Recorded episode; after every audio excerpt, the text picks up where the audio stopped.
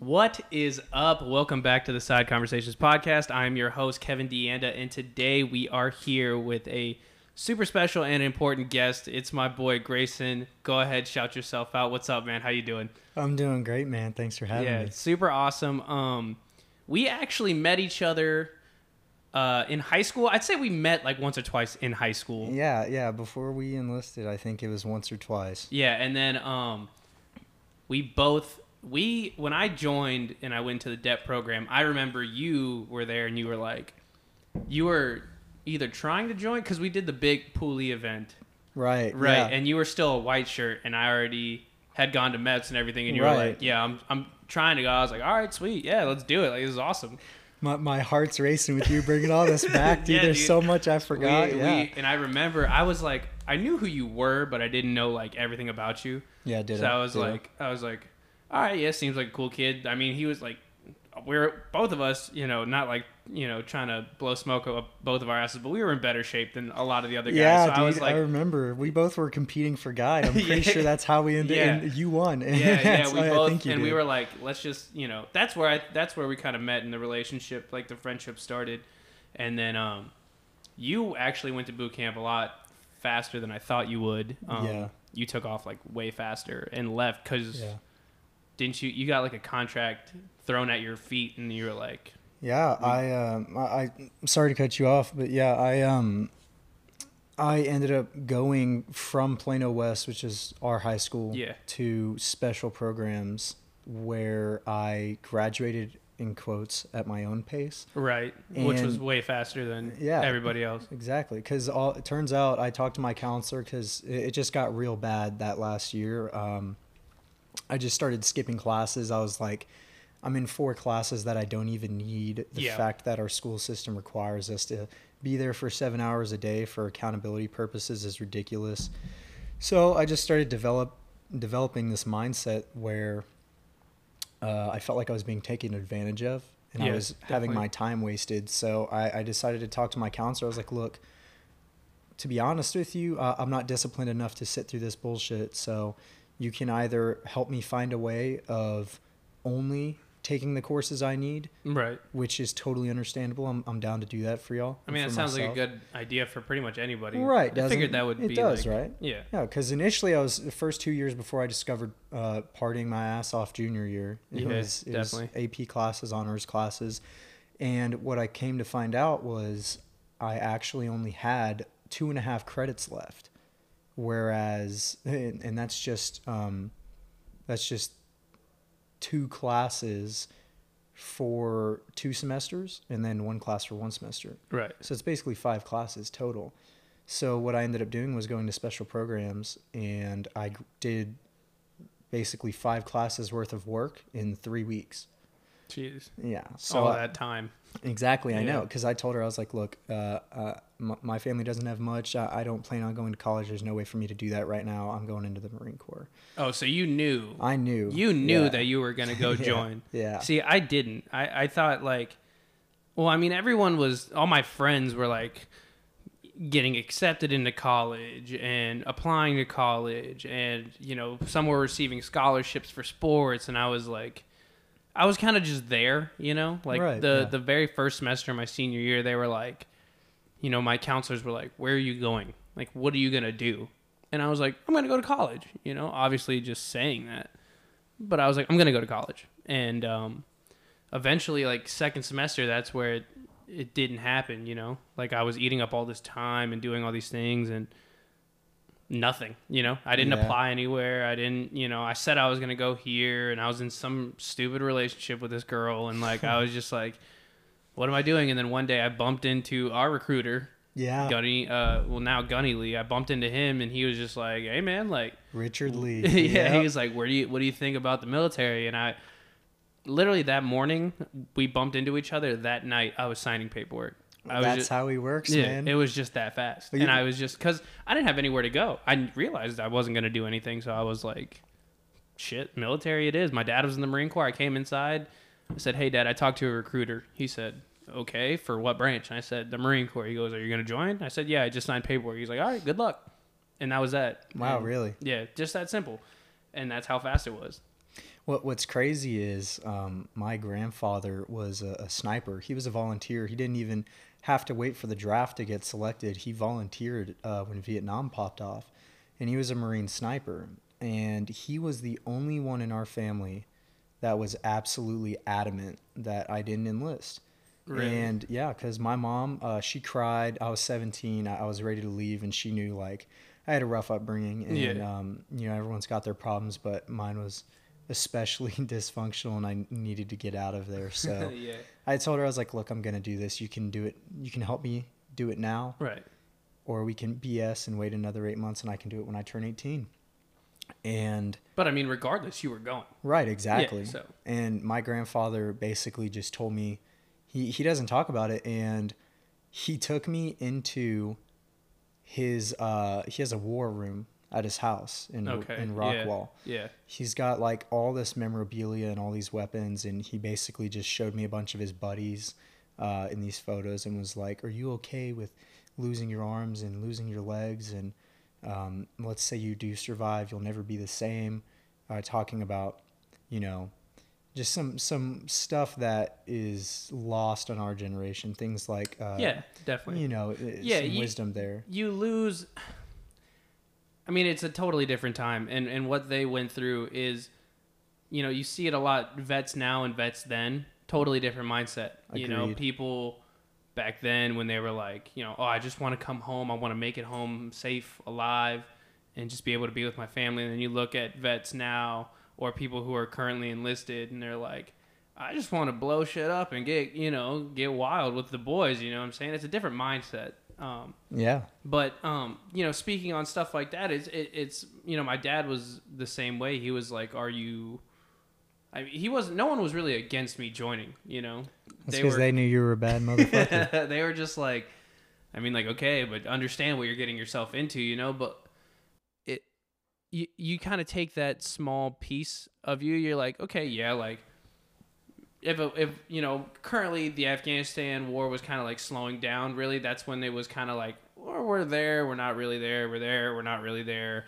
And then like you know back and forth but at the same time you're like well it doesn't matter I didn't join for peacetime you know? Everyone f- joins the Marine Corps because they're like shoot a lot blow up a lot meanest toughest mm. that's why we go to the Marine Corps you know? So it's if it does happen bet like let's do it like I want to be with those guys Yeah, which is why people yeah. are drawn to it you know and, and because when I mean before you step into it, you don't know. You see the Marine Corps and you're like, oh, those guys do. it. Everyone's a grunt. That's what you see Yeah, in the Marine Corps. You're like everyone's a grunt. Everyone shoots a machine gun or everyone shoots a rifle. Yeah. And it's not until you step in that you're like, oh, there is supply, there is logistics, there's all these other things. You're like, oh, okay, that makes more sense. You're like, that's not what I was reaching for, but Yeah. that's not how they hype it up. Yeah, You know what I'm yeah, saying? exactly. It's definitely not how they hype you might it up. end up at a desk job, but at the end of the day, every Marine rifleman. Yeah, so exactly. Still get, and they train you the same. training, you know, yeah. you go to boot camp, they treat you the exact same way. Sorry, there's Chloe. It's- Chloe, ladies and gentlemen, is my service dog, and Yeah. she felt like making a cameo appearance. I don't know why she's whining, but uh, she'll get it. I think over she was it. looking at the guinea pig. But yeah, but yeah It's a um, big ass guinea pig. Yeah, things fucking Yeah. ginormous. But yeah, so you know, people, you know, we, you know, I mean, but they talk about the Marine Corps, and I mean, both of us have been through it and gotten out of it. It's, I don't regret it. I don't regret anything. I feel like it it taught us so much stuff about ourselves, and then like. You know, just the things that we've been through with other Marines or in the military and doing all this, you know, weird, interesting stuff. I mean, it, it it's for the best. You know? Yeah, I, I agree entirely. And, you know, I, I feel like, I apologize, I feel like I kind of took us on a tangent. But back to your, your original question, um, w- what ended up happening to me is, is kind of what happened to you, Gunnery Sergeant Lee, Yeah. Who was then a staff sergeant. And, and ladies and gentlemen, for those of you who have heard some shady things about recruiters, they're all shady, but we were lucky enough to get one that stuck around long enough to see how we were doing. Definitely. And he and he told us how it was, you know. And that's Yeah. the thing you gotta you gotta get for uh, a recruiter is make sure they're shooting straight and they're telling the truth, you know, because you'll get the guys who tell you, Oh, it's this, it's that, it's great, it's not great, um, or you know, they're just like, Man, you you had the craziest time. You'll shoot guns every single day and you'll dig holes and sleep in them and you'll you'll just have a freaking blast And so, and but he was like, "Hey man, look, he's like, either you're gonna be a grunt or you're gonna be logistics, and you might work in an AC office or you might work in a warehouse or maybe you're gonna be digging holes as a grunt." He's like, "That's just how it is. It's all different. You got to make sure they're straight shooters and they're and they're being honest. You know what I'm saying?" Yeah, because uh, unfortunately, a lot of recruiters, and, and I actually found this out firsthand um, because I graduated early. My ship, I graduated in May Right. of 2015, and by the time I went through MEPS and, and, and was in the DEP, my contract, my initial contract, my infantry contract, was December 14th. my, my my infantry Chloe, you are something else. Sit. Good girl. Sorry. Oh nope, that's that's not that. Nope. My uh Chloe. Sorry. Chloe, no. Hey, hey. One sec. okay, do your thing, Yeah, man. let, let me let me get her a treat because otherwise she's gonna act up. Chloe, get the fuck out of the way. Sorry about that. We took a pause because Chloe, Chloe was acting up. So, yeah, uh, she she's she's a service dog in training, yeah. So, so gave she's her a treat. she's currently looking for trouble, but she only likes to act up when we're around company. But um, yeah. uh, So uh, what what I was saying is um, we got lucky with our recruiter, but when I enlisted, like a lot of people did, um, it's what you were saying earlier. Is you know we came straight out of high school, and a lot of people, Yeah. it turns out, don't do that. Yeah, you'd be surprised. A lot of people live full lives and then they're like 26, 27. They're like, I'm Midlife crisis. To the military. Yeah, Time exactly. They're like, go do something interesting with my life. I had so many lance corporals that were like 27, 28 years old, and I was like, dude, Yeah, I don't even want to tell you what to do. had Just- a lance corporal turn 30 and I was a 22 year old sergeant. Really? I was like, well, and what, what's crazy is you try to give them all the respect in the world because a big thing in the military is, um, you know, the lower your rank, the the more stupid you're treated. yeah, that's definitely a true thing. And, definitely a true thing. And the reality is that that's not even the case. You know, it's like give people the respect they deserve based off of the age that they are, but obviously they need to respect your rank. of course, yeah, But, definitely. But something I noticed is it was actually a thing at times where I would have like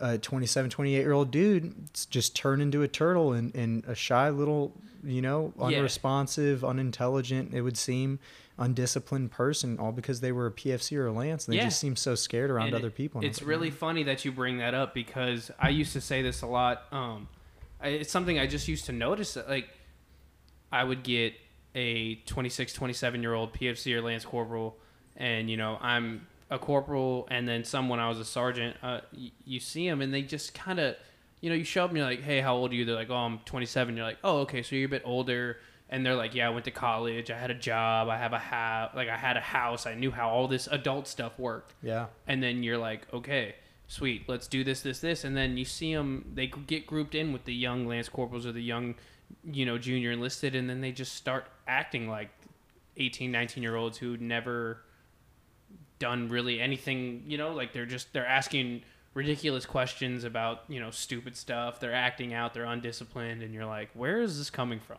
Right. Like I definitely thought you should be the smarter one here. You know what I'm saying? right. and then you, you get this you get some who are who are pretty on point. Like I used to have this guy where he was like I said, he was a thirty year old Lance Corporal, but the dude was on point. He was smart, respectful. He knew what he was doing, his job, like he was taking care of business, man. And a, a lot of respect to that guy because I mean he was a grown man and he didn't let the rank define him. You know, uh, and you know, like you said, the lower the rank, sometimes people treat you a different way. But he didn't let that affect him, and it, but he wasn't, you know, out of pocket talking about like, oh, you're a sergeant, you're like 22, you know, I don't give a fuck what you have to say. You know, he was Right. very kind of respectful. So big shout out to that guy. Yeah, man. I, I had a we called him the grand old or grand old Lance Commandant or something like that. I, I don't remember. You, you know, the grand old man Marine Corps. Yeah. This dude's name, uh, uh, well, I can't remember it for the life of me. Probably a good thing, but he, uh, his, this, this guy was 27 years old, and I swear to God, he looked like he was 50 something. Oh God, you always see that sometimes, yeah, like man. some sort of crackhead out of Utah. and uh, th- this guy, uh, slowly, you know, y- your relationships unfold. You start to get to know your, your boots better. And this was when I was stationed in Japan, my first duty station in Iwakuni. And this guy, uh, it turns out, was a male stripper in Vegas doubt. for Yeah. seven years. Wow. And Seven straight years seven of Vegas years. stripping. yeah, That'll eat away at somebody. Yeah, dude. and uh, he uh, he struggled with so many issues, but by the time it was all said and done, we were laughing about it, and he actually gave me all the spots. gave me all the spots because after Japan, uh, I came back to uh, Cali and I was stationed in Barstow.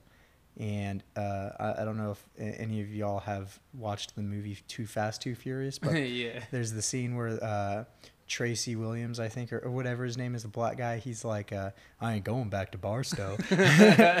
All that's there is a prison and a military base. Man, I saw so much crazy shit there, dude. Oh my gosh. Yeah, man. Uh, the, two weeks before I got there, there was a shooting at the Walmart uh, down the street from base.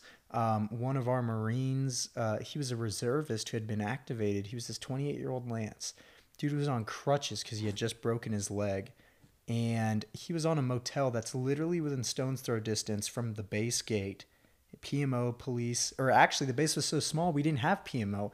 They were civilian Barstow City Police. Dear those are those are the ones who patrolled our base oh man. and held our gates. And it was just a, a weekday in the middle of the night, and this poor bastard got held at gunpoint, loading stuff into his truck. And it was his first week there, and he didn't have a barracks room yet, so he was just staying at the motel. Literally, I'm telling you, I could throw a, a football or a tennis ball and hit the front door of his uh, motel room from where the police were at at the gate. And this guy got held up at gunpoint by two guys and laughed at them because he thought it was a joke. Oh no, so they dude. pistol whipped him, took his crutches, oh my took all of his stuff out of his pockets, and stole the guy's truck. All of this happened in front of the Barstow City Police as they were guarding our gate, Jesus. and uh, he they didn't see any of it. They didn't see any of it. This man crawled that poor guy. this poor bastard crawled with a broken leg, a contusion on his forehead, and all of his shit's missing, and his truck just got taken. And he crawled to the base gate. He's like, "What the fuck, guys? Where were you?" And uh, you know, that was just that was my opening week, man. We had Yeah. hobos sneak up across the gate. Dude, it's it We- ain't no joke. Like yeah, dude, it's my- wild. my first experience with I guess the not really the Marine Corps, but the Fleet Marine Corps. You know, like the Fleet Marine Force. I'm meeting. You know, I'm young, just got promoted to Lance Corporal my first day in the fleet, so I'm like, this is awkward. You know Oh, what did I'm you saying? really? You got well, I got promoted at got the schoolhouse on the first, Oh, okay. and then uh, when I left the schoolhouse on the first, you know, I got um, that uh, promotion, and then uh, second, I show up, and they're you know, and they're like, "Oh, you're a Lance. Like, how long you been a Lance?" And I'm like, "I've been a Lance for like a day," and they're like, "Perfect," you know. wow. So I'm you, you're meeting all these people, and then you know, three four days later, uh, I'm getting kind of like comfortable with the platoon finally, and uh, corporal comes up to me and he's like, "You got a driver's license?" And I was like, "Yeah, I got a driver's license." He goes, "Cool, because you're gonna be the DD tonight." Oh. I was like, "All right, yeah, no big deal. I'll be the DD. So what? Whatever, ain't no big deal." Um, he's like, "Hey, I'm just gonna let you know, we're going over to a dude's house. He's kind of whacked out." And I was like, "What do you mean he's whacked out?" And he was like, "Well, he got he retired medically from the Marine Corps um, not too long ago, and um, he's kind of just been different since Afghanistan." I was like, "Okay, you know, no big deal. Like, I'm just gonna be like super nice and you know, not don't be a dick, don't be that guy, you know." Don't be that new guy. So I was like, all right, cool. Just kind of be cool. And, you know, like we, we were with artillery, and artillery is very tight knit group. You know what I'm saying? When we take each other in, like we take each other in very, very, you know, seriously and calmly, and not like, oh, it's the new guy, whatever, welcome. It's like, okay, hey, you're with us now. This is how we this is how we do shit around here, and you run with us now. I like that. Yeah, and it was actually. I like that a lot. Yeah, so we go over there, we're drinking, partying, and he was like, you know, um, he was doing this. They were doing this thing where it's like we play beer pong, and if you don't make a cup, you get trolled, and they throw you underneath the the table. You know what I'm saying? So I was like, all right, whatever. I missed all my cups. Didn't make a single one. Yeah, high And- school didn't pay yeah, off. Then yeah, did it? definitely did not. And uh, I go underneath the the table, and uh, next time he plays, he gets trolled, so he has to go um underneath us, underneath the table. So he takes my spot. So I'm like, I'm laughing, you know, I'm getting off the table. I'm like, ah, that's crazy, you know, blah blah blah.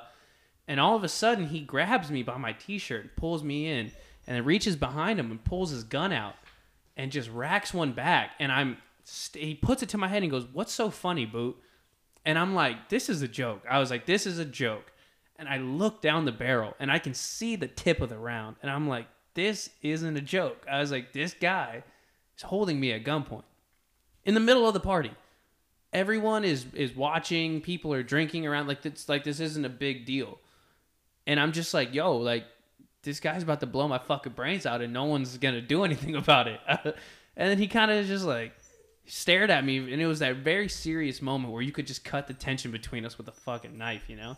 And he was like, you know what? I'm just kidding. And yet nobody like said anything. Nobody did anything.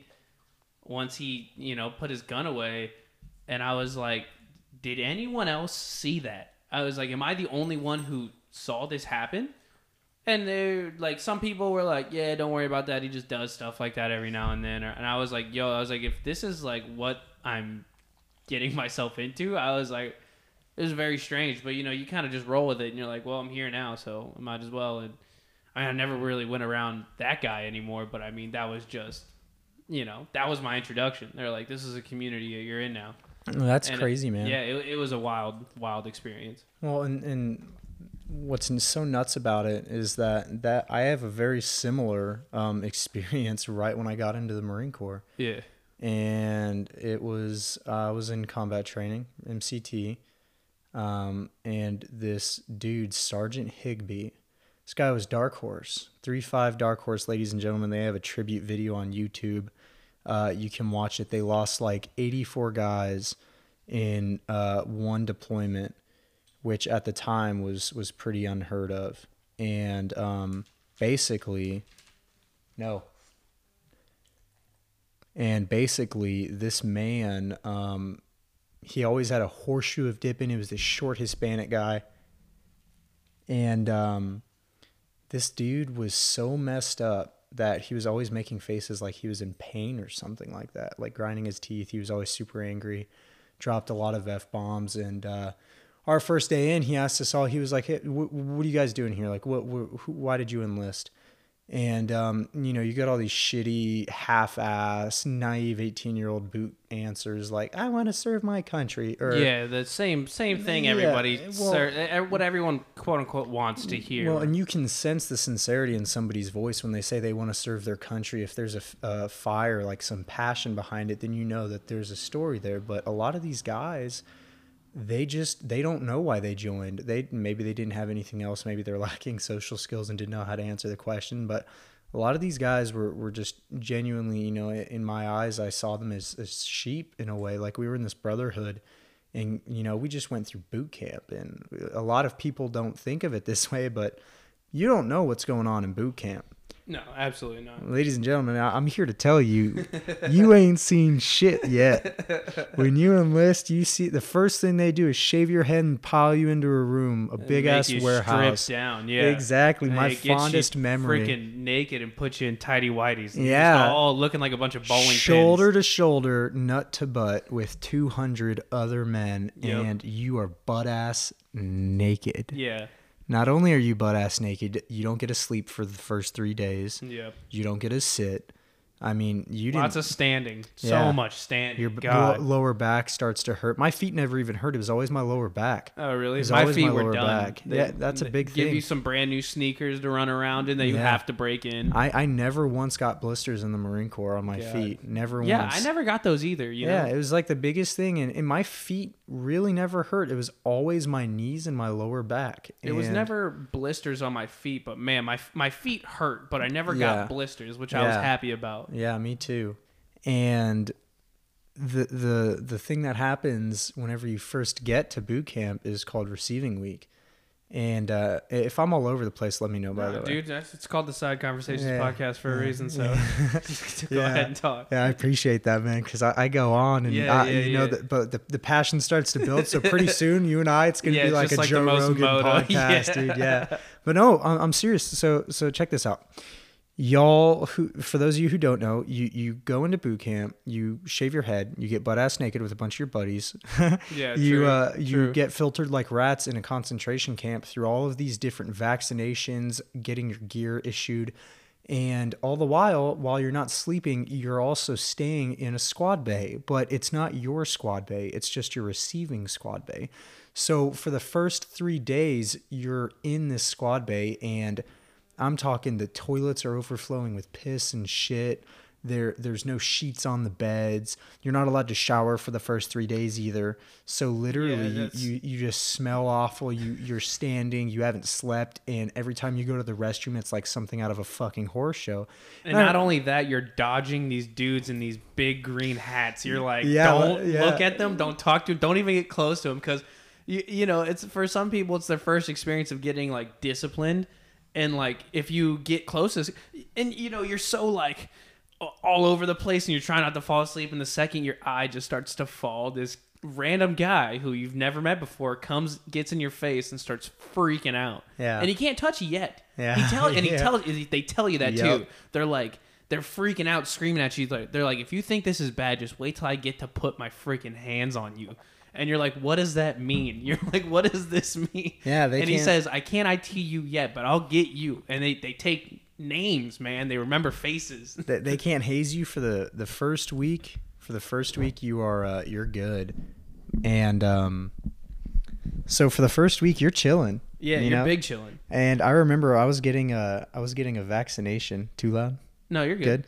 I was getting a vaccination and I was standing in line with my shirt over my shoulders. And when I was 15, I got my first two tattoos. Oh yeah. The one that's on my chest. I remember you showing those tattoos at like parties and shit. Yeah, I was like, God, yeah, these are so yeah. bad. They were so bad, man. Oh my gosh, ladies, uh, I, I, wish that you know your, your, listeners could. Well, the, if they follow me on Instagram, Yeah, if they follow you on Instagram, they'll find out, Man, man. I, I can't tell you how many times people have asked me if that's a ice cream sundae on my ribs or if it's a bowl of ramen or something. I'm like, no, it's two hands.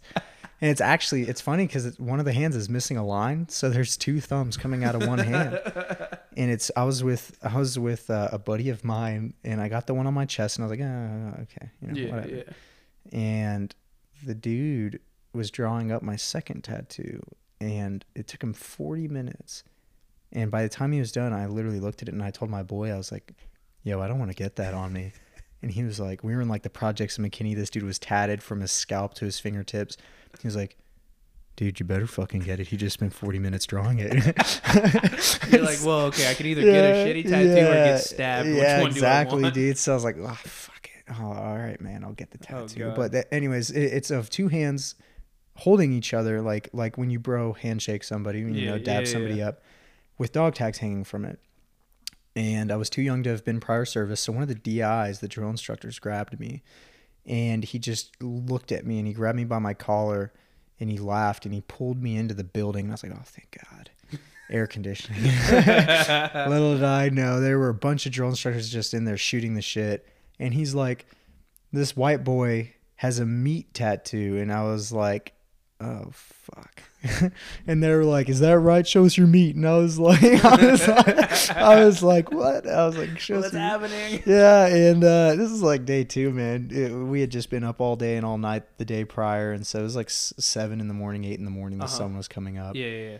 and um, yeah, I showed them my tattoo, dude, and and they were like, they were like, "Did you fucking serve?" And I was like, "No, sir." And and this black recruiter was like, or this black drill instructor was like, "Where are you from, motherfucker?" And I was like, "Texas, sir." And he's like, "Oh, you're from Texas, huh?" And I was like, "Yes, sir." He's, he's like, "Is that why both the hands are white?" And I was like.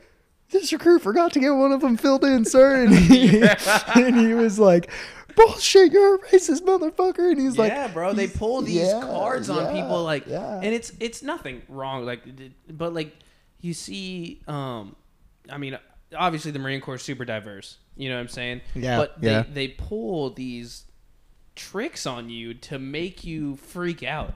Like they don't like like with you that that black drill instructor. He doesn't think you're a racist. He doesn't think anything of Yeah. that. He just wants to make you uncomfortable, so you'll start freaking out and you'll start being like uh, uh, uh, and you know he because and he's trying to break you down and that's you know like nobody's racist nobody's none of that they just want to make you so uncomfortable and put you in a situation you've never been in before Exactly. You It's, know what I'm it's, saying? It's the it's the culture shock. yeah and and like i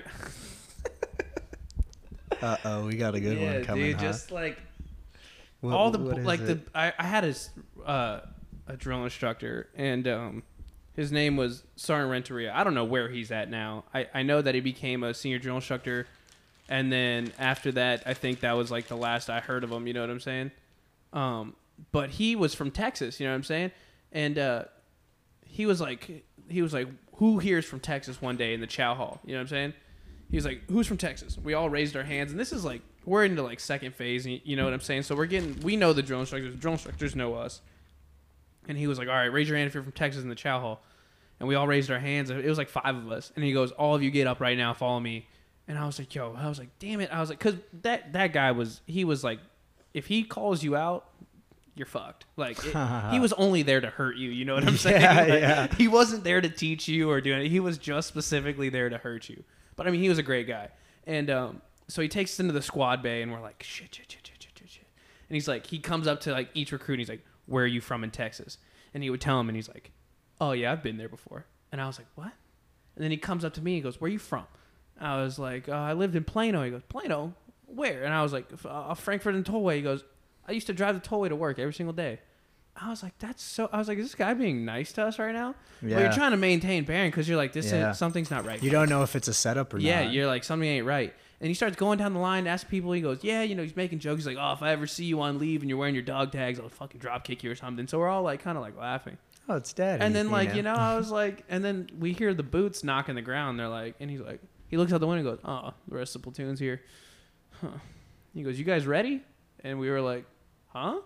And then as soon as they start running up the the, the stairs, he Oh, just starts dude, I- fucking yeah, ITing the yeah. shit out of us. Oh, and he was like, "You think we're friends? You think we're buddies?" And he's like, what? "I'm like, what?" And he's like, "Dude, just hazing the Oh, my shit." I'm God. like, "Bro, stop!" And he was like, "He's like, you thought we were friends, don't you?" And I was like, "No, sir." And he was like, "Bullshit." bro uh, my, my rack mate in boot camp his name was uh his name was russell and this man um came into boot camp pretty overweight and he was just a goofball in general he's a goofy dude Yeah. and so he got this shit kicked out of him the entire time he was in boot camp he was my rack mate so i got the shit kicked out of me and one of course, that's that's always how Yeah. it happens, dude. yeah It's and, guilty by association, Exactly. bro, all the time. And one night this this kid was on fire watch and he was guarding the front post and in the scribe book he drew a picture of he drew a picture of Batman Oh my god, dude. and they caught him and the next day he was getting IT'd and they made him take his picture of Batman with him everywhere.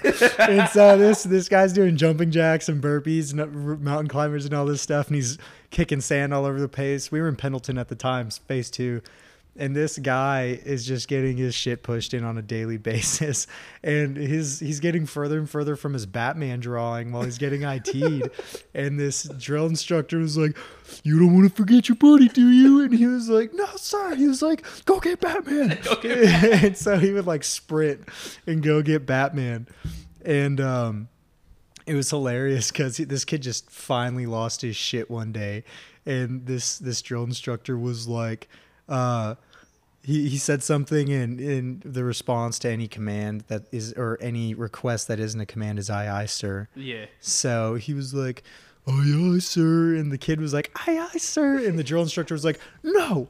Aye aye sir, and the kid was like aye aye sir, and then the drill the drill instructor started going. Um, he was like aye aye sir, and the kid straight up to this DI goes aye aye sir, and he's like, do you want to play games, motherfucker? And he's like, yes sir, and he's like, get the fuck up, and he's like, you're gonna scream the fucking Batman theme song the entire way we run, and he's like, Batman, and he's like, hit it just randomly for the rest yeah. For the rest of the Oh phase, he's like, he's like, Russell hit it, and this kid would go "Do-do-do-do-do-do-do-do-do-do, Batman at the top of his lungs wherever we Oh were. Oh my god, dude! I used to have this kid. Now uh, I don't know if he listens, but you know, for privacy purposes, we're obviously going to keep his name confidential. Um, but there was a kid, and there was an instructor. It wasn't a specific drill instructor. There was just, well, it was a specific drill instructor, but we won't release his name. Uh, he would come in all the time, early in the morning, and uh, kind of like you know mess with us. You know, what I'm saying help help the other uh, drill instructors out and you know mess with us and, and you know basically help us with BDR. Like they're not there. I mean, the drill instructor's one goal is to get BDR complete. You know what I'm saying? Basic daily routine. That's Yeah. what they're, they're for. Yeah. The the fuck fuck games. It's just you know it just has to happen. You know what I'm saying? It, it the small lessons in a, in a big you know uh, lesson. So um, they called this one recruit pee pants. Okay, because he Can I, had can I guess why? yeah, you can totally guess why. All And right. In in the in the listening audience, if I guess this right, you all owe me fifty dollars.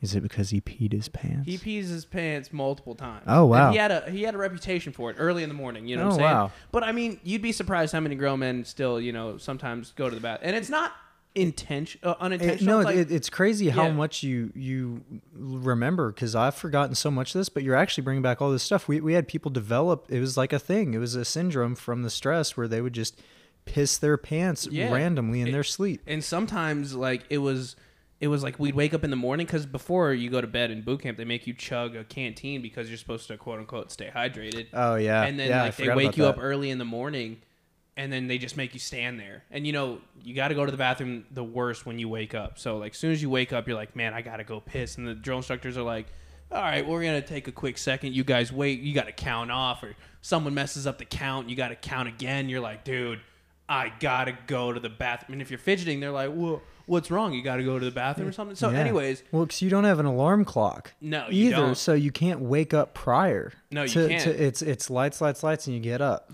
So, anyways, this the drill instructor comes up to, um, you know, quote unquote pee pants. I'm not going to use his name, and then um, he comes up and the guy's like he's fidgeting, you know what I'm saying? But he's keeping it cool. And before I'd never really seen the ugly side that you know sometimes comes out. You know what Yeah. I'm saying? Never anything. Uh, what's the word I'm looking for? Uh, just anything. Su- super like dark and, and Yeah, kind of know. like, oh wow, that was actually pretty. kind of messed pretty- up. you yeah, know? like, like I most look- of the stuff, I was pretty like thick skinned, so like sometimes I'd see it and I'd be like, "Hey, it's kind It's like, oh, you know, he's he's trying to make me better. of course, that's what I me up. always saw it as. As I saw it as like he's just being a big brother, he's just toughening me up. Yeah. But one day this drill instructor comes in, he goes, "You're pee pants, huh?" And the recruit's like, "Yes, sir," you know, and he was like, "So why don't you do it?" And the recruit, I it, like, dude, like I was kind of just like that right there, kind of made me snap, and I kind of looked down the the line, and I'm watching the exchange now. Drill instructor's like, "Why don't you do it?" And the recruit's like, "This recruit doesn't know what you're talking about." He goes, "Piss your pants." Oh shit! And I was like, dude, I like, I like, and there in those situations, you want to step out and just be like, you want to be like, you want to be like, come on, man, are you serious? You're gonna make a grown man go to the bathroom like uh, in his pants? Like, what's your problem? You know what I'm saying? And, and but you can't, you know, because they're they're the authoritative figure, and you can't just step out of, of that, you know. right. so they're I was they're like- the bully on the block, and there's Yeah. nothing you can do about and I was kind of like, yo, like, what is about to happen? You know what I'm saying? I was like, please, like, I was like, bro, be a man and just don't do it. You know what I'm saying? Just Yeah. keep it, keep it a buck, and just be like, no, not gonna do it. And he, and you know, he was holding us up, and he was like, we're not gonna go send everyone to the bathroom until you go to the bathroom right here. oh my! And I'm wow. just like, yo. And we stood there for five, six minutes in complete silence. And then eventually it happens. He, he like, on himself. And I was like, yo, I was like, that's, wow. I was like, that is a little too much. You know, I was like, The disrespect Yeah, I was like, that, wow. that's, that's some disrespect. But he kept it G, you know what I'm saying? Like, he was like, like, we, Yeah, I you know, we brought it pants. in. Yeah, we brought it in. He was like, so what? He was like, he was like, eventually he was like, it just got to the point where he was like, I was gonna do it. He was like, I got an extra pair of shorts. I was just gonna do it. But you know, that's questionable stuff happens all the time. You know what I'm saying? And, and it's just like you look at it and you go, I don't, I don't understand that, but maybe it did have a purpose, maybe it didn't. But you know, you just see random stuff in, in training. You know, you just see very random stuff. Do you mind if we take a break real Yeah, quick and I can walk her? Yeah, for sure. Sorry about that. We just took another break. Uh, took Chloe out, and then met some dude who told us about his missing dog and how he murdered a dog. like, what the fuck? Sliced a Great Dane's throat. yeah. Or Like, bull mastiff, one of the two. It wasn't even like a calm kind of like bring up. He we he was like, Very, very passionate about the story. Yeah, And he by was like- passionate I mean yeah, edgy. Yeah, he was like, "Yeah, hey, don't like to walk the dog at this time, so uh really glad, you know." And then he just started talking about like someone stole my dog and sliced the throat of another. I'm like, "Dude, what the fuck?" I was like, he was all like whacked out, and I was like, I'm telling you, man, we're, we're over here talking about the dark shit we saw in the Marine Corps, and some fucking just edgy dude comes out of nowhere. Yeah, I killed my dog. "Yeah." That's how he starts the story. He's like, "What?" He starts talking. He's like, "Yeah, you know, and th- well, no, I, yeah, actually, I, I did kill this dog, um, but yeah." And we're just like, "Please stop talking." Yeah, you're like, dude, this is this is very strange, man. The voice but- in my head is just going, "Throat chop this motherfucker so we can leave." Dude, very scary uh man but no like um so back to to boot camp um but you know all these things happen you know like weird things happen and and you know you you see some stuff that's kind of just like is it training or is it it's character building? Um but they beat it into your head at that at that uh stage where it's like okay you're a marine now. You're not just a regular person.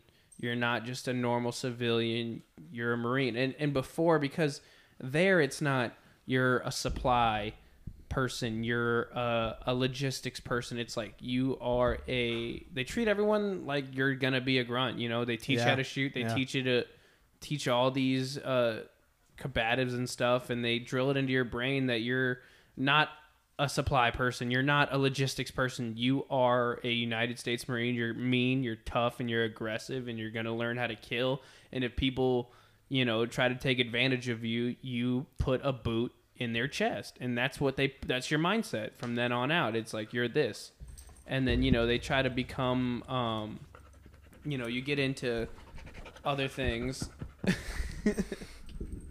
There's Chloe again, ladies and gentlemen. and then um you know you you get into the fleet marine force and you kind of you know take in uh the new mindset of what your job is and, and stuff like that. Uh and then you kind of your journey kind of just starts you know that's where you become and who you really will end up being for the rest of your marine corps career you know what i'm saying Yeah, and, and it was interesting. Your your fleet story kind of reminded me my my first uh, week in the fleet. Uh, I was a pogue, so my, Yeah. my I wasn't expecting much of a challenge to be honest with you. Because when I finally found out what my MOS was, I was like, oh, you know, zero six fifty one information systems. Um, I was a, a nerd herd guy, basically geek squad Yeah. with a gun, and I found out real quick that I was fucked for the next two years. I might as well carry around a, a bowl of chalk with me and just keep my pants down around my ankles because I was getting so fucked on a daily basis. I uh, it, our first day in the fleet was a Wednesday. I'll never forget it. June sixteenth of twenty sixteen. yeah It was a warm Wednesday night in Iwakuni, Japan. And our gunny knew that there was an issue. We were setting up a classroom for a PME um, the next morning, and something wasn't working on one of the computers, just one of the laptops, just one. And instead of letting us replace the laptop, our gunnery sergeant told us that we had to figure it out. It was 2300 on a Wednesday, yeah first day of the fleet. And in hindsight, that's nothing. But yeah at the time, I at the like, time that's kind of a huge shock you're like it's- I what the it's hell You're fucking- like- it's it's 11 p.m. I want to go to sleep. Like what Yeah. the fuck? Got up at five this morning. PT'd, went to chow, went to work by like 07, 0730. yeah and so it was, it was 2300 and our uh say your stomach. No i think that was you. Could, could you hear that? Yeah, I could definitely hear that. wow. Oh wow. Sorry about that. All right back back to the story. Um yeah no so i um i asked our gunny i was like gunny if you know what's wrong with it why don't you just show us how to fix it so we can know what to do. He was like, "What the fuck did you just say to me, boo?" Bold move. Bold move. Well, I, I, yeah. I, I didn't know because I had uh, come from 29 Palms and I was there for six months. And in 29 Palms, I was the CC. So I was the class commander. And so I was used to talking to staff NCOs. yeah. Uh, so I had a gunny directly above me and then a staff sergeant. I was his uh, liaison to the lower enlisted. So I was, I was used to it, you know, and Yeah, but Um, you weren't. You didn't know that that wasn't how it. Yeah, Yeah, that- like, that's like in my mind, I was like, oh, you, and that was another thing. I showed up to the fleet as a as a lance corporal who had been a lance corporal for a few months, um, and I had a green belt, Yeah. and it was just unheard of at the time, and it wasn't a good thing because it highlighted me. You're like, how the fuck did you get a green belt already? You haven't even been in the fleet. You're a meritorious PFC, meritorious lance corporal. You don't rate shit.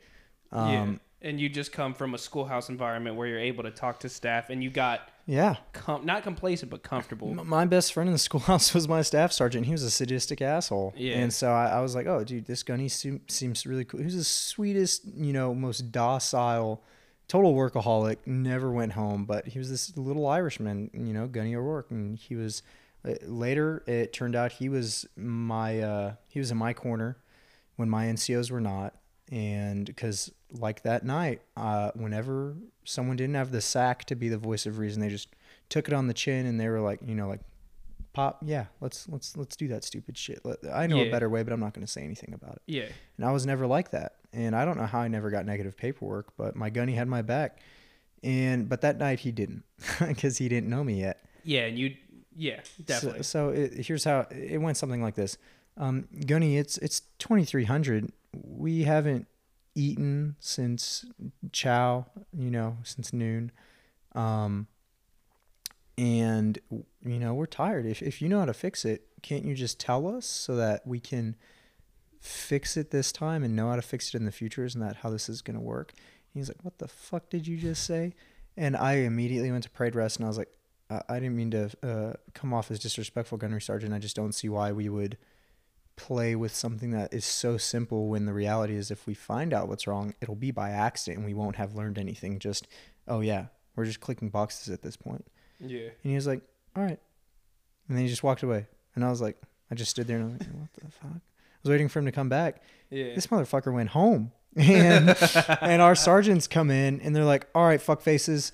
What'd y'all do? And I was like, uh, fuck, dude. Yeah. And we had this dude, Sergeant, uh, I don't remember his name, but he was basic. I, I do, but I'm not going to say it. Yeah, yeah, yeah. And- privacy purposes. Yeah. And basically, uh, we, long story short, we stayed there unt- on a Wednesday until four something in the morning Yeah. and finally figured it out. Yeah. And they're like, all right, go to bed. And I was like, dude, what?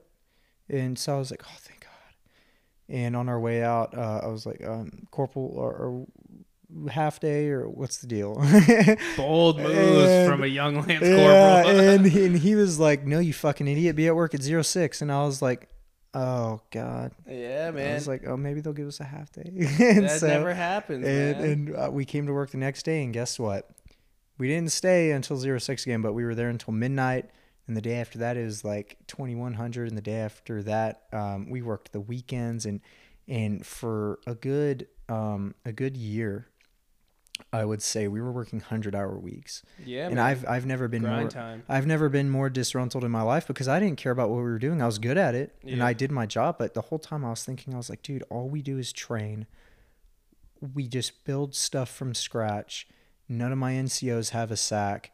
They just take it on the chin, man. No one says anything. There's so many better ways to do it. And the second you open your mouth, the hierarchy comes crashing down on you, just like you said. Right. And that was my issue. Is there's not room for intellectuals in the military. It's all about conformity.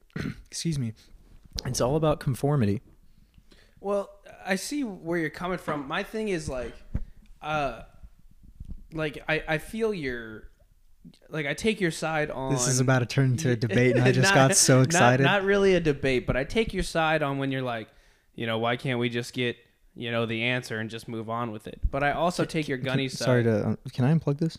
Huh? Can I unplug this, or does No, it have to gotta- stay it's in? gotta Okay. stay. Okay. All right. Sorry. Um, yeah, Sorry, but you- you I also saying? take I also take your gunny side when he's like, he's like, you need to sit down and and figure it out because that right there, like, it, it comes it almost breaks down. I don't want to say it comes down to this, but a lot of it it's like, well, why don't you just tell me and I have the answer and I can just move on? It's because Right. I it, you're gunny. You know, think about that. He's not always gonna be there. You know what I'm saying? Yeah. One day it might be just you and a new guy who has no idea what's going on, and you two just have to figure it out. You know, uh, that that that phrase. You know, like Figure it out. Figure it out. Hear it a lot. I yeah. mean, you hear it a lot, but at the same time, it it packs a lot of meaning because no one's gonna be there. Like you know, I used to have a great schoolhouse instructor, and he was so smart. He knew everything. And when I was learning about artillery, you know, he would in- explain something to us, and he's like, "Here's the base. Here's how to do it."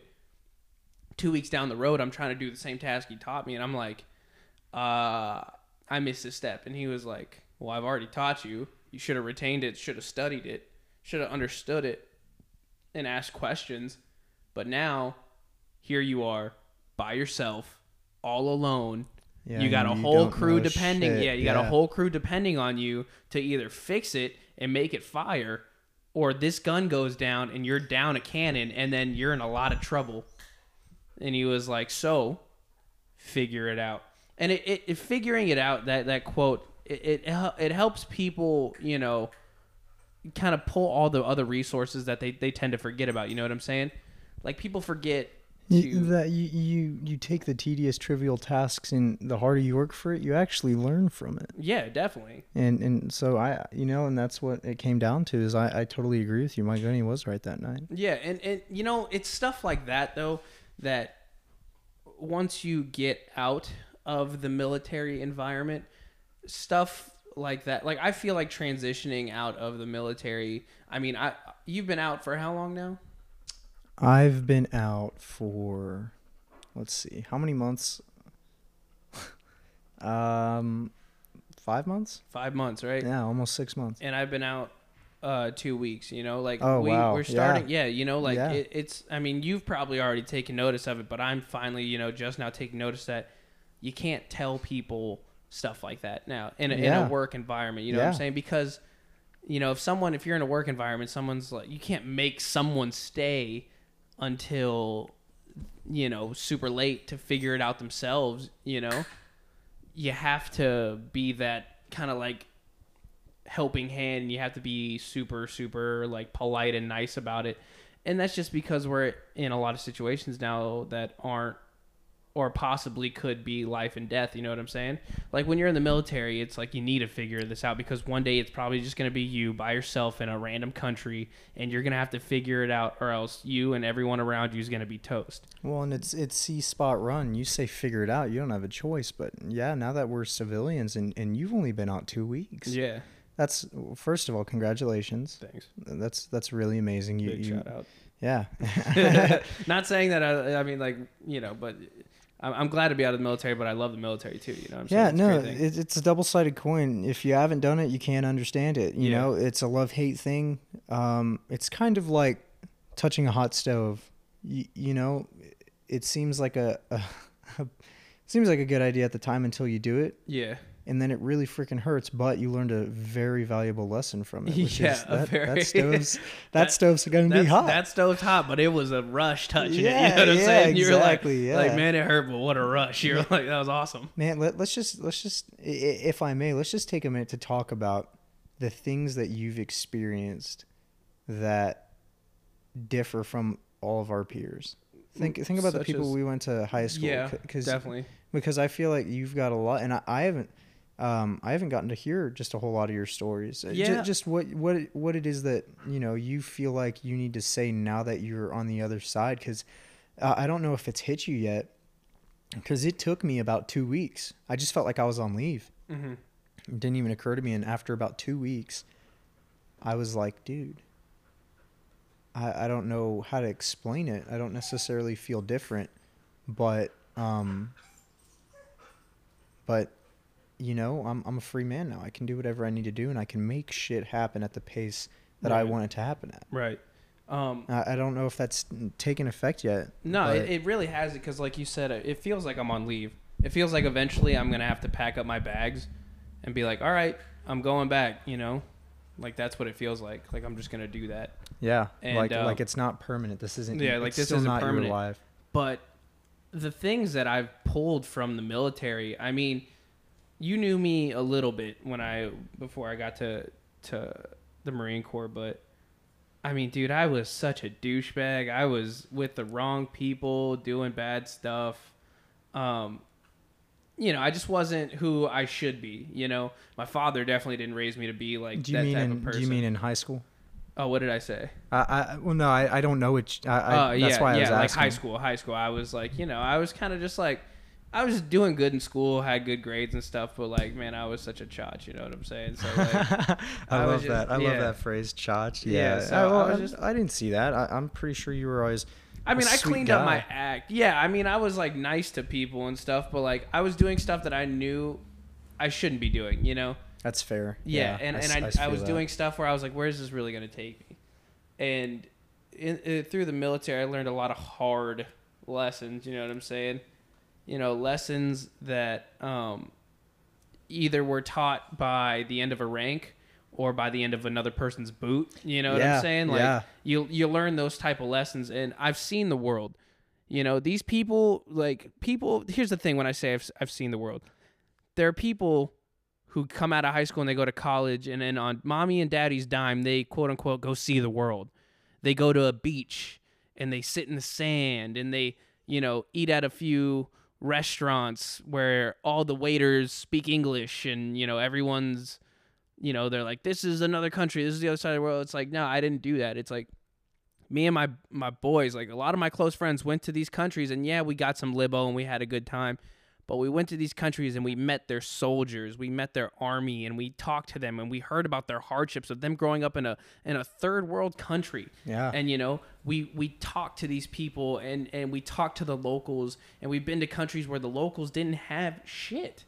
They're coming and they're fighting over garbage because they want yeah, yeah. they want they need something to eat and they can't just whip it up because there's they don't have money they don't have supermarkets so they would come down to the trash and fight over it and fight for food that has already been eaten by other people Yeah. and i've seen that part of the world parts of the world no one will ever see because one they don't want to go there they don't have the guts to go down there and really see what it's all about and two it's just like who it's who's gonna go there you know like what's the point of going there It's like going down to Tijuana. Nobody. Yeah, nobody really wants to go down no, there. nobody wants to go to Mexico right now. Yeah, but and, and that's the thing I've seen. I've seen what so many people take for granted. I've I've seen it. Like people take their beds for granted, their time for granted, all these things for granted. Where it's like I've seen it firsthand where these people don't have it.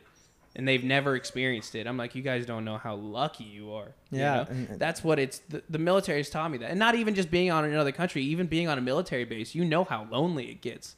Yeah. It gets so lonely when you're just by yourself, it, or it's you and your roommate in your barracks room, and you're all by yourself, and you're like, you're texting your friends, or you're texting that one girl who's like always talking to you, but but when they can't respond, it's just you. It's just you by yourself, hundreds of miles away from people. And then when you come home and you're on leave and you spent 500 bucks on a plane ticket and you come home and you're only there for 8 days and people are like, "Yeah, come I'll, I'll come see you or hey, can you drive like 45 minutes to my house?" Like, "Dude, fuck you. Come see me." Yeah. I spent all this money and all this time to come down here and people are like, Yeah. It's- oh, it's you know, always- I can always- probably try and come down there. I'm like, dude, uh, you know, people don't want to open up their schedule and stuff. And, and dude, being in the military sometimes is fucking It, it- lonely. It, shows you. Yeah. It shows you it's who lonely. cares. Yeah, and it, and it always- shows you who cares. Just like you said, it shows you who cares because the people that I still talk to right now are the people who held it down and still talk to me while I was in the military, and people that made time to come see me when I was home on leave. And I'm like the military just shows you one who really matters and two all the things you take for granted. Like I will never take a bed whether it's hard as a rock or as soft as a cloud. I'll never take it for granted. My sleep, I'll never take that for granted. My yeah. time, I'll never take it for granted because not like only is your time caught up in work, but I've met Marines who are there one minute and then gone the next. You know, either with that being a new duty station or they get out, or you know, unfortunately, we've all Yeah. had Marines that passed away, and it's like Yeah. they're there, and in one second it's gone. Because what we do is dangerous, man. We go on deployments, we go through hard training, we go through things that could kill us, and and then you know you just have the natural flow of the universe that takes people away, and people don't get that. You know what I'm saying? Like there was one Marine that uh, I knew, and we were in the same platoon, same unit. Uh, you know, we were good friends. And one day before I left for Christmas break, he was sweeping out the office, right? And I was like, "Hey, man, what's up?" And I was walking, and I was and for some reason I was in a hurry. You know, for some reason I was just in a fucking hurry, and I'm walking, and he's like, "Hey, man, what's up?" And I was like, "Hey, uh." What's up, man? And he was like, "Oh, just cleaning out the office. You know, he's sweeping." and I just didn't have time right right then and there to talk to him and sit and sit there and just talk to him. You know what I'm saying? I go and that day I, I left, got on a plane, went home, came back, and then you know two days after I come back, here's a huge battalion formation. They're like, hey, we just gotta break this down. Uh, this Marine has passed away, and uh, funeral service is gonna be this time, memorial service is gonna be this time, and I was like, that time the last time I saw him was the day I left, and I could have just taken, could have just slowed down because I was probably rushing for something so pointless, so stupid, that I could have just slowed down and talked to him and just listen and just had a conversation with him like all the conversations we had before, but I didn't. I just didn't, and I because I was in a rush for something stupid, and I took it for granted, and I'll never see that guy. I went to his funeral and I watched the, you know, they put they cremated him. It was a beautiful service, and they sent him away with full honors, and I was so happy for him. But I'll never take for granted time again for something like that. You know, silly stuff that people just take for granted because they think they're going to be around all the time, but they're not. And that's what the military's taught me, you know. And I've met a lot of friends who have passed away, and I know a lot of people who know a lot of people who have passed away, and it's unfortunate. You know what I'm saying? Yeah. and that's just what people take for granted and it's unbelievable and i wish and i bet you too i bet you wish you could just take some people and just be like dude if only you knew if only you knew what what you take for granted every single day you dude if we could put some of the people that we don't like the most in our shoes i bet you they would change you know Yeah. Yeah, man. No, that's I'm at a loss for words. That's that's like really like spot on. I uh I, I feel like the hardest part about even this podcast for me is just you're so freshly out of the military that there's so much I've already um forgotten I wouldn't Um, say you forgot it. I'd just- say like because even with me being freshly out, there's things that you kind of just like suppress because you're kind of like your your brain's like don't don't think about that right now. There's other things to go about, you know, or things that are kind of just not in the main concern right now. But that's a normal thing, you know. That's a very normal thing that I've seen a lot of service members kind of do. They kind of just like they leave it back there because right now it's not that important. yeah You know what I'm saying? Yeah, man, and I know we we talked about this the other day, and it's just crazy how vast the effect is of military service, especially in the Marine Corps, uh, on on your you know your mental consciousness, your psyche, all of that, because there there there are layers to this Definitely. layers that uh, don't often get discussed enough. Um, the left would call it toxic masculinity. The right would probably just call it, you know, doing what you got to do, Right. bolstering each other. But if if we want to take the time to discuss like the real issue, then you just have to be able to to see it for what it is and just peel back those layers. And I think that there's not really it- it's it's really admirable and I know I've slowed down a bit, and it's just because it's, you know, it's kind of hitting me. I'm kind of feeling it that, yeah. You know, what we're talking about, it means something, and, um, there's not a voice out there for guys like us or, or guys who have been through, uh, the service that, you know, it, and hopefully there, some of your listeners, some of your viewers could be prior service, but it's okay to to acknowledge that there was an issue at some point. You know, it, it, Yeah. it, it it's like taking a a piece of bone and breaking it and Right. letting it reform stronger. That's what the military does to you. You, you- Yeah. you, break it down, it comes back harder. Um, but those those fractures will always be there, and you feel that. Of course. years later, you feel that broken bone ache and, and creak like a piece of petrified wood. yeah. And you know some of the stuff you think about, it's not always um, it's not always great, but it's it's there. And um, I, I just, you know, th- there's there's so much that you, you know, like what you said that you bury. Yeah, because in that mindset that you have, right, when you're in active duty, right, you're in your daily routine, all it is is like, hey, show up, we got work to do, we're done. But in those days, things happen. You know what I'm saying? Like you have family trouble, but hey, your gunny's like, hey, get back to work. We got to get to work. We got it. We have a mission. Let's finish the mission. Okay. So you have family issues, but you're like, right now, I can deal with that when I'm in my barracks room all by myself. So you do that. And then, you know, you could be working and working, working. Oh, you have a girlfriend problem, but hey, your sergeant's like, hey, brother, right now we got a mission. So let's finish. You know what I'm saying? So you're kind of just like, it's all happening, but it's almost like it's not happening. You know what I'm saying? It's almost like it's kind of just not really going on. And then when you get out of the military or you go on leave, they come to light and you only have like a short time to deal with it. And you know, being out now, I feel like okay, well, I have a lot of time to deal with these problems, but then it's like you know, I you, you deal with like, man, I miss my guys or you know, I miss I miss Yeah. being able to say whatever I wanted to say when I wanted to say it or I miss being able to be allowed you know, just being a hard charger and stuff like that. You miss that stuff. And then it's kind of like a weird paradox because, like, when you're in, you miss being normal and you miss having that kind of loose structure and all these things. But then when you're out, you're like, man, I miss being tight knit. I miss being this Yeah. freaking, you know. It, you know what's crazy is uh, everyone who who's been over at my place Yeah. Tells me that it's ridiculous how clean I keep it. Yeah, and um, so earlier I was I was mentioning um, like effects that the military can have on you in the Marine Corps, especially. But um, more specifically, now that we're out, and I know that you've noticed some changes, I have too. One of the the things that is a testament to the fact that it all sticks with you, not just the good but the bad as well, is I like whenever I have people over, I I you know instinctively just clean. It's crazy.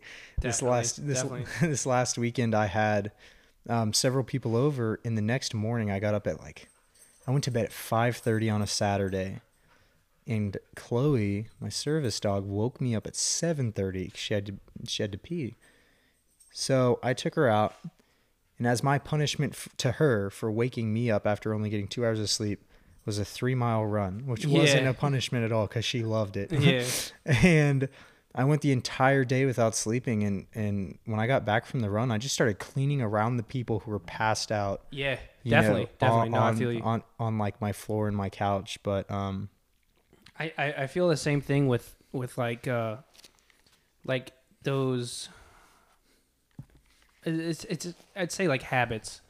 I have those same habits where I just wanna I just wanna clean. I just wanna, you know, like when I go work out, I don't do the regular pace yourself. I'm like hazing myself super hard when I work out or yeah, it, it, and the thing that you got like at some point you have to let that go in certain situations like i don't want to give up the drive that the marine corps taught me or give up on the hard work or the work ethic that the marine corps taught me but i need to let go of like the reactions that i have. Because if you're in the military it doesn't matter if you're in the marine corps it matters if you're in the military you know that when something stupid happens your first thing like if someone does something stupid the first thing you do is you like are you like are you kidding me? Like what's your problem man? Like Yeah. and you you, you kind of call them out you tell them like what they did wrong and you counsel them right there whether you know that counsel is very formal or informal but you can't do that type of stuff in the real world or or you know in this type of work environment you know things change and the attitude that you carry like when you're in the military and you're trying to get a job done you got to be that hard ass you got to be that hard ass that's there to complete the mission and that's that but when you're out now you have to be this you know, keep your arms wide. Hey, if you want to hide under the wing, you can hide under the wing. That's fine. We'll take care of everybody. You know, you don't have to do your part right now. Just just whenever you're ready type stuff. And it's more of like we got to nurture you out of the nest. But, you know, when you're in the Marine Corps, it's like, all right, you know, it's like when a bird, you know, hatches from the egg, the mom's like, yeah, you look about like you're ready to fly. And they're just going to boot you out Yeah. of it, you know?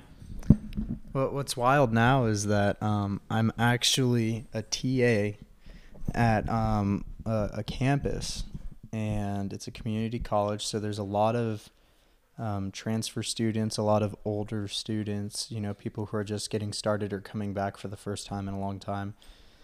And I work with a bunch of elderly people because they're the, the professors and the tut- they're former professors who are now tutors and it's interesting because on a daily basis i have situations where um, i'm dealing with someone difficult just just the other day i actually had a lady come in and she was trying to get me to schedule her an appointment for something that was totally unrelated to our business Right.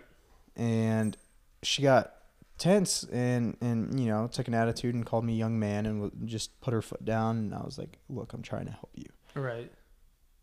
then coming to the rescue is my tactful, much older professor and boss who basically tells her the same thing I just told her and she listens. So it's hard because when you're dealing with civilians,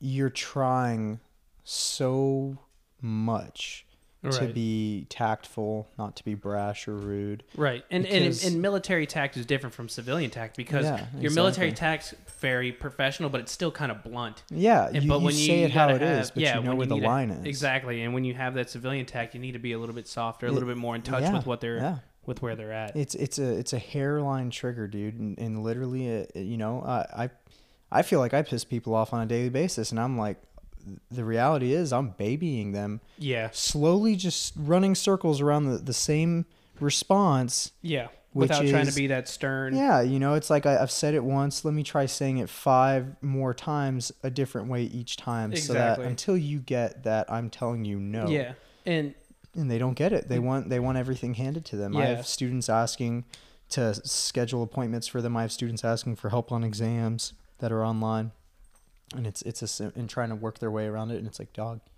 we don't do that. No, yeah, But you can't just say that. and another thing, you know, this. I mean, it's sort of related, but this is something I actually want to talk about. Yeah, lay it on Um, me. Let's let's do it. I went to go register my vehicle in the state of Texas uh, yesterday. Because you had it in North Carolina. Yeah, I was in North Carolina, and um, obviously, um, I have like a, a bunch of tattoos, you know. Um, Oh, I know where but this yeah, is going. and all that stuff, and you know, like uh, in the military, you know, tattoos are like the cool thing, and you know, like they're military tradition. Some of them are just regular American traditional, yeah. but it's more of like a sign of like that culture and you know like they all have like sp- some of them have specific military meaning and stuff when it's like these are things that you earn to put on your body and stuff yeah. so yeah. you know we do like where in that culture people see that they're like dude super dope awesome we know that guy's story we could sort of tell piece it together you know but i had a t-shirt on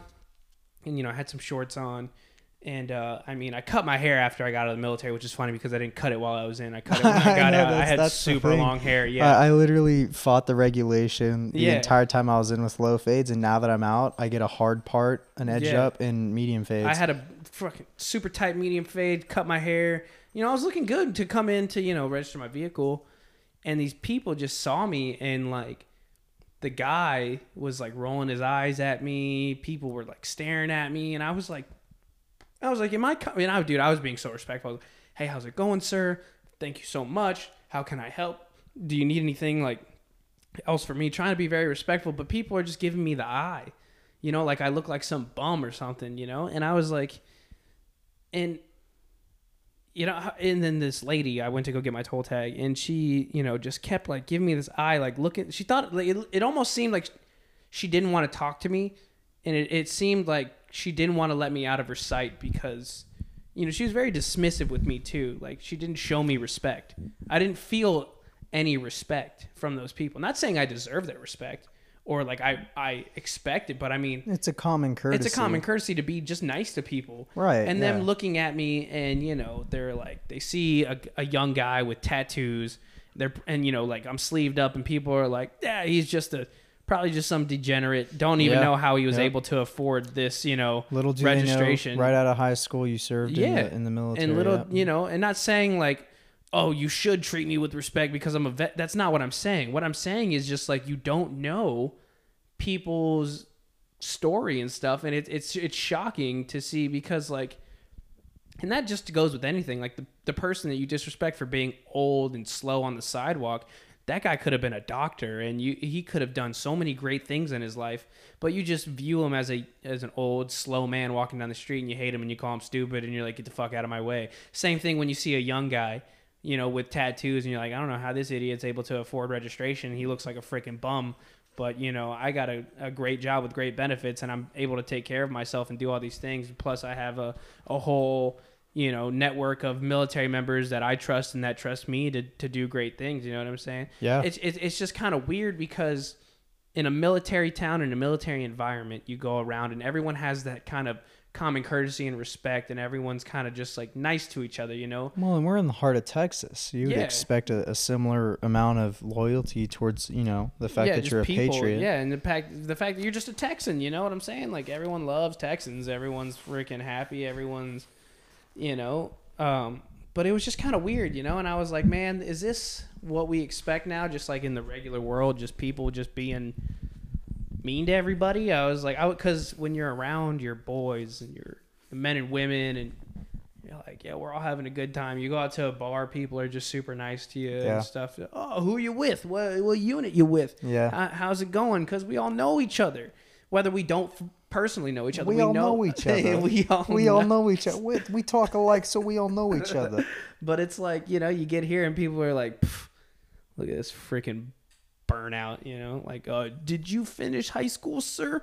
How you know, like, are those? Ta- are you sure those tattoos are a smart idea? Do you know what you're what it's gonna look like when you get older? And I'm like, dude, like, I've been around the world. I've done Yeah. met so many people, yeah. and who the like what what the fuck have you done? You know, like Yeah. my dad said it best when he came home from Vietnam. He went. He did two tours of Vietnam and did another float around the world.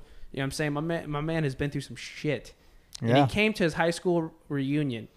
People talking about, oh, I run this business, or oh, I work here, or oh, I went to New York, or I went to California. And they're like, what about you, Roy? Oh, he's like, oh, I'm in the military, or I just got out of the military. They're like, oh. And he's like, yeah, but I've seen the world. He's like, I've seen the world. I've met people that you will never meet. I've had experiences that you will never experience. But you wouldn't know that because you're just stuck here, you know, and you're just. I don't even know how to explain it, dude. Like, it just makes me like. I just wish everyone could experience what we experience, and it makes me sad that people, um, just don't get it. You know, You, you know and what? that's why that's why I'm so like the military made me hella introverted. You know what I'm saying? Like I don't like people anymore. I, I get burned out by being around a lot of people. Yeah. Made I- me hella introverted. you, you know what? It's funny you say that because canceling plans at the last minute on a Saturday night is like a heroin high for me. Yeah, dude, it Uh, feels I'll- so good. I'll, I'll be home and they'll be like, "Hey, bro, you want to go get fucked up in in downtown Dallas or something, or go hit the club?" And it's always the same kind of mannerisms too. It's it's the guys who are like, "Let's go fuck bitches" and stuff, and it's like, one, no, Yeah. because that's not. That's just not my style. like- Yeah, yeah, exactly. And, and those guys are the ones who are too afraid to talk to women, anyways. But it, it's just it's funny because, you know, the the goal the entire time before you even set forth on this journey was to just black out. And you know what I would rather do? I would rather have some friends over, you know, get enlightened with some some deep conversation yeah. and you know just discuss things that matter Of course, yeah. and hang out with my dog you know maybe play some bp maybe have some music on. Yeah, definitely. go out get some drinks and some dinner but there's no need to do all this craziness. And so I, I feel very introverted too but it's not bad because guess what? I'm very structured. So every day i'm, I'm working out. Every week i'm spending the same amount of money on um on food. So you know uh, my life is good. I've got i've got money man. I've got I've you're got comfortable. I've got Very money. You know, I, I've saved. I don't spend money on. Uh, now, actually, in all fairness, I did just buy a car that I didn't need. But But if nothing else, these these guys are getting themselves grad gifts and stuff for high school or college Yeah. or whatever. My gift to myself for going through the Marine Corps was getting my dream car, of course, stick shift WRX, ladies and gentlemen. just saying. Yeah, I'm just saying it, and, and it's nothing crazy. It's just a fun daily. But you know, any car enthusiast would love to drive that. So, um, I treated myself. But Yeah. it's there's nothing wrong with being introvert. If anything, I think it just is this the it's the mark of an intellectual because the reality is your time is too valuable to go waste on stupid shit. Exactly. Yeah, and I, I wish more people would think like that.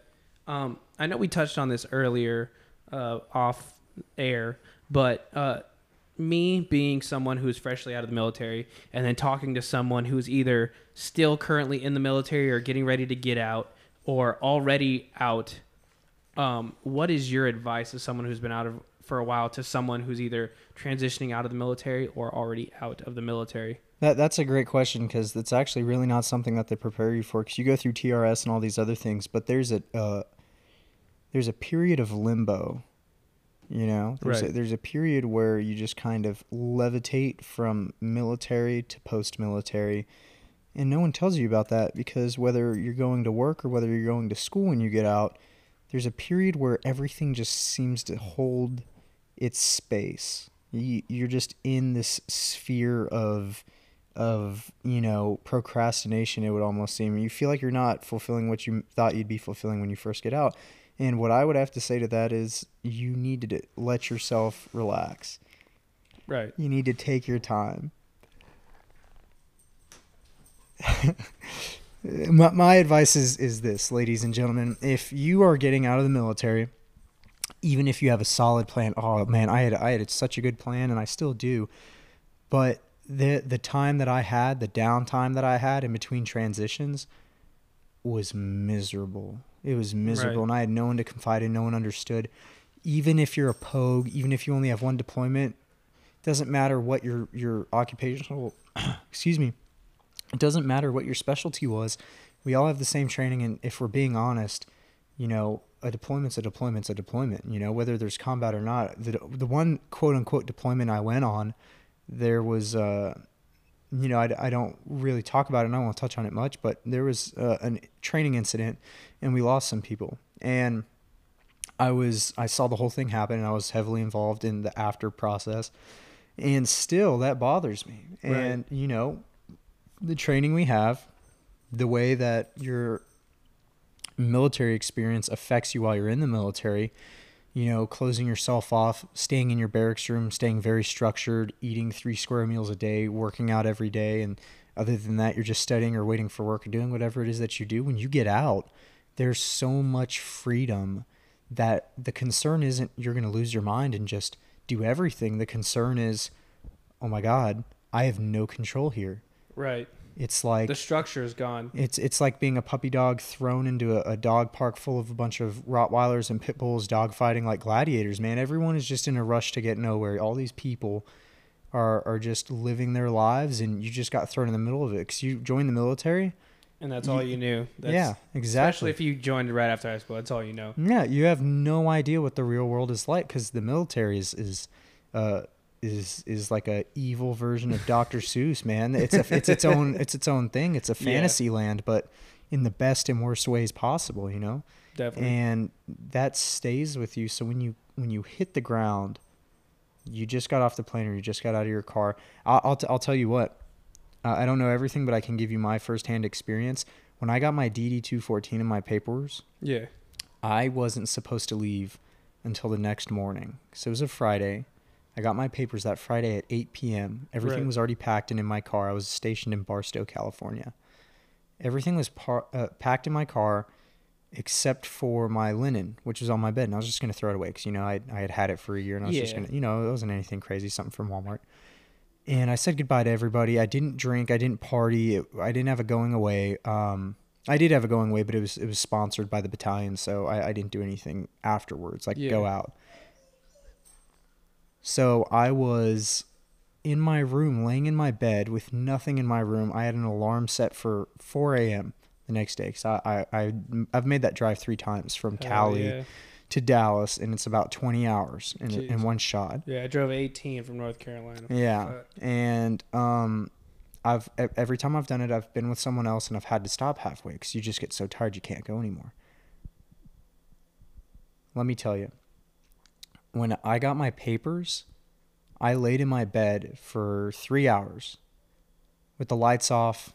I hadn't had any caffeine, nothing like that. I literally just laid there and I was like trying to go to sleep. I didn't realize how much time had passed because I just I kept I, I was so crazy about the fact that I had my papers. I instantly drove Yeah, to my shop.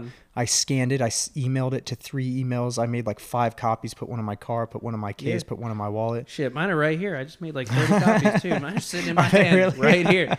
Look, bro, I swear. Look, it's That my. Oh my gosh. Yeah, I know. Uh, I, I know exactly what you're Be feeling. be that guy who gets it turned into a curtain. yeah. Good girl. Yeah, and um, man, I, I laid in my bed with my DD two fourteen held to my chest. It's actually making me emotional thinking about it because I was so intent on on getting out, not in the sense that I was spiteful, but I was just ready to take the next step. Yeah. That's because I know what you mean. We talked about it earlier too. It's Yeah, the guys who say that they hate it the most and the guys who are like you know i don't need this i don't blah blah blah fuck this fuck that i'm gonna grow my hair out get the lowest fades you know wear my sleeves all fucking cool and Yeah. like all that those are the guys who miss it the most you know and the thing is it's like we like do i love the military definitely the military and the marine corps itself did so much for me mentally, physically, did so many good things for me. I met so many great people. I've learned so much about myself. But it's something you can only put yourself through for so long before Yeah. it takes a toll because it's not intermittent. Right. People, it's not. It's not. And and the thing is, it's like I'm content with my service. Yeah. I, I, I did everything I set out to do. I went, saw the world. I got promoted. I, I got the meritorious stuff, you know. I did the extracurricular stuff, you know. I became a martial arts instructor. I did this and that, and like, I had fun, and I Yeah. wasn't spiteful about it. I didn't like everyone bitches and moans, you know. What I'm yeah, saying? of course, but, But it's it's kind of like- hard not to when you're in the suck. you Yeah, know what I mean? exactly. If you've been sleeping in the same sweaty ass camis for two weeks yeah. and you've been shitting in a hole and, and sleeping in the mud and it's hot during the day and cold at night, you know what I'm saying? It's kind of hard and, not and to then bitch. like, you know, and it's like, damn, like we did it. You know, it's it's not like a can't believe I just did that. it's like, dude, I can't believe I just did. Like, isn't that crazy? like, not, yo, it's not. Yeah, I'm done. It's it's. I like I I'm done. Like, but Yeah, but I did I that. did it. I, I did, it. it. Yeah, and that's that's that's the thing where, you know, um, it's just a weird feel. It's a crazy feeling, you know, because it goes back to what my dad said. These people say that they run a business or whatever, and they've done all that. It's like that's cool and all, but like the Mhm. experiences that I have, it's unlike anybody else's. You know what I'm saying? Yeah, man. I, I've I've personally I've been to almost the entire. I've been around just about the entire island of Japan. I've been to Okinawa. I've been to Sydney, Melbourne, and Brisbane in Australia. Yeah. I've been to South Korea. You know, um, several places in the United States, of course. What other twenty-two-year-olds do you know that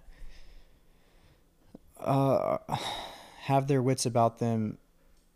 They they've got the life experience. They've got the travel Right. they've fallen in love in other countries or what have you and you know they're financially experienced enough to the point where they can now go about their adult lives i i know people who have spent the last four years going $80000 into debt Yep. and now they can't find a job Yep. but we're we're lesser because we didn't have a plan and enlisted in Yeah, the military We- Definitely. we lived off of basically government welfare while doing what since we're in quote unquote peacetime is is now um, you know paperwork Right. you know that that's the stigma And I just want that to go around to people. Like, don't ever get concerned that you're not going to be able to do something because I'll put it like this I got out of the military, no college experience, no none of that stuff. And I got myself a job working at a corporate bank on the 18th floor, sitting pretty. You know what I'm saying? Thank god there's an elevator yeah, and and you know I get to dress up real nice, and I get to work with all these people and these experienced people and bosses, and I'd never been to college, never had this crazy training or like these certificates. It's like, but with hard work and everything that the military's taught me how to present myself, how to carry myself, and how to do things, and I paid attention to those things, and I accepted it. I became, you know, I was able to obtain this, and I'm happy. I'm very happy. I work with great people. I work with experienced people, and do things that some people won't be able to do for a long time, and I'm super happy about that type of stuff. You know what I'm saying? Yeah. So that's if you're sitting in your barracks room and you're hella worried about what's gonna happen next. Trust me, you're gonna be okay. You just got to take what you've learned and use it for the for the better. You know what I mean? Yeah, I had a staff sergeant on my uh, on my deployment who told me that he got out for about six years. Yeah, I've, I've met a few guys like that. He got out for six years and came back, and you know, you have those people who in the Marine Corps tell you that getting out is going to be the hardest part of your life. They're like, "This is easy." The grass isn't always greener. Yes, the grass isn't always greener on the other side. Exactly. You sure? Because I'm sitting on my big on my say- big couch enjoying myself with a Yeah, big TV in front of me with my we're- friends sitting. We're we're in a a a box. One thing I will say though, if I had to issue a definitive statement involving my outlook on leaving the military, it was entirely worth it. And now that I'm out, I know what I have to do. But I didn't know what I had to do until I realized I wasn't alone because I have people like you and other vets who are out. So, those of you who are, are nervous or scared or have their issues, just reach out because, you know, there are people out there who really care. Definitely. Um, so, I mean, it's a great thing. I think we're going to wrap it up right there. So, one thing we always shout out at the end of the podcast and always uh, shed light on is the Veterans Crisis Line and National Suicide Prevention Hotline at uh, 1 800 273 8255. That's the National Suicide Prevention Hotline. Uh, press 1 when you dial to get to the Veterans Crisis Line. Uh, these are real people, not automated voice messages. Um, someone on the other line is going to talk to you. They're trained professionals and they'll walk you through whatever is uh, going on. Uh, if you're ever feeling by yourself, depressed, uh, anxiety, anything like that, but if it's serious, please call 911. But this is a line that uh, has helped a lot of people, and um, I express this to anybody who uh, ever feels this way because you're not alone. Um, trust me, you can always call the hotline, but before you call the hotline, make sure you reach out to somebody who's around you a brother, sister, mother, daughter, best friend, old friend. Um, I mean, there's 9 billion people on this earth. I guarantee you one person's willing to listen. So um, just remember that, you know, suicide and taking your life is a permanent solution to a temporary problem. And uh, it causes a spider web effect. You know, it's not just going to affect you and be done with it, even though you won't be around to, uh, you know, see what really happens. But uh, it stretches out to everybody. And uh, it does definitely affect everyone. And I urge anybody listening to this, if you're in or out of the military, or you know you're just you know you've never experienced military life, but you you are feeling down, then reach out to that hotline or reach out to a friend. Um, other than that, though, you can always reach out to the uh, show at Side Conversations Podcast on Instagram. You can find us uh, on email at sideconversationspodcast at gmail.com. Find us on Twitter at Side Convo. We have a Patreon that's P A T R E O N dot com slash Side Conversations Podcast where you guys can pledge money and uh, you have like uh, rewards and stuff like that, uh, super fun things. Uh, you can also find me personally on social media at Kevin Ray Deanda. That's on Twitter and Instagram. Uh, Grayson, where can they find you? I'm not on that Twitter or Facebook life, but you can find me on the gram. It's uh, grizzlygray.fit. Sounds good. That's my Insta, uh, personal training information, and of course, vets reaching out, always, always, always willing to help. And I also stream live on Twitch, uh, both video games and IRL, but we usually just find people, talk to them about their day, and uh, just get to know everyone in the area. So um, my Twitch is Grizzle G R uh, wait oh G R I Z Z L E underscore TTV.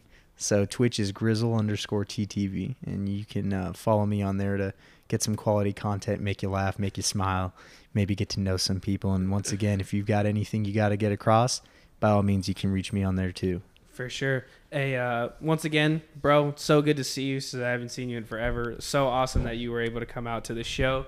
Really do appreciate it. I don't know if you guys know this at home, but if you're listening to this, this podcast was literally like three hours.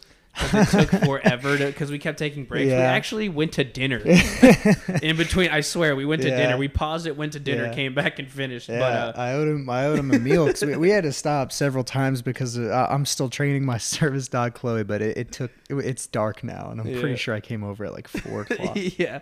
So thank you guys so much for listening. Uh, like, comment, subscribe, freaking drop a rating on everything. Follow us on Apple uh, Podcasts and Spotify, and uh, Help us get to us one out. million. Yeah, help us get to one million. All right, thank you so much, guys. You guys take care, and we'll see you next week. Peace.